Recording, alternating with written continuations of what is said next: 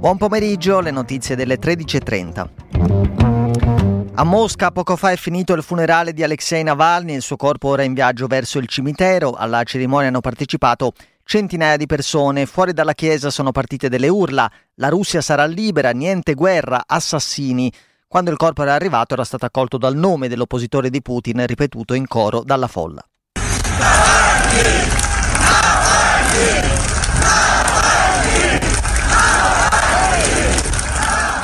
Oggi intanto il capo del Pentagono, il Ministero della Difesa statunitense Lloyd Austin, ha detto che se l'Ucraina perde la guerra la Nato dovrà combattere contro la Russia. Austin ha invitato tutti i paesi dell'Alleanza Atlantica a stanziare fondi per sostenere Kiev.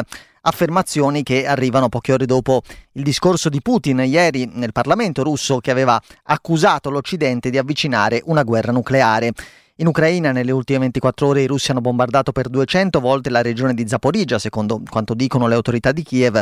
Attacchi via terra invece sono in corso a Kherson, sempre nel sud del paese.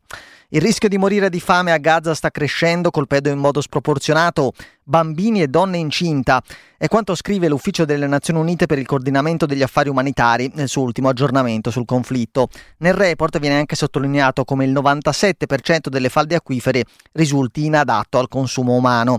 Stamattina l'esercito israeliano ha bombardato il sud della striscia. A Khan Yunis è stata colpita una scuola usata come rifugio da centinaia di sfollati. Sono almeno tre le vittime, una decina i feriti, secondo Al Jazeera. La politica italiana, a pochi giorni dalla sconfitta della destra alle regionali in Sardegna, Matteo Salvini torna a chiedere di permettere un terzo mandato per chi guida le regioni o i grandi comuni. Se uno si trova un sindaco o un governatore bravo, dovrebbe poter risceglierlo, ha detto poco fa il capo della Lega. Se tutti gli altri partiti sono contro ne prendo atto, ma sarebbe una limitazione di scelta e democrazia. Il partito di Salvini punta in particolare a far confermare il presidente Veneto Zaia, che in base alle regole attuali non potrebbe ricandidarsi alle elezioni del prossimo anno. E stasera Giorgia Meloni sarà ricevuta alla Casa Bianca. La Presidente del Consiglio è negli Stati Uniti per la sua visita ufficiale.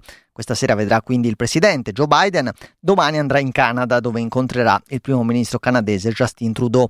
Con entrambi Meloni discuterà l'agenda del G7 di cui l'Italia ha la presidenza di turno, ma nei colloqui con Biden rientreranno tutti gli attuali scenari geopolitici dalla guerra in Medio Oriente a quella in Ucraina e le relazioni con la Cina.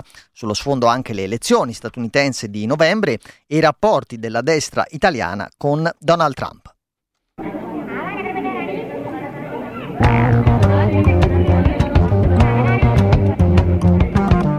Prossima edizione del giornale radio alle 15.30. Buon ascolto.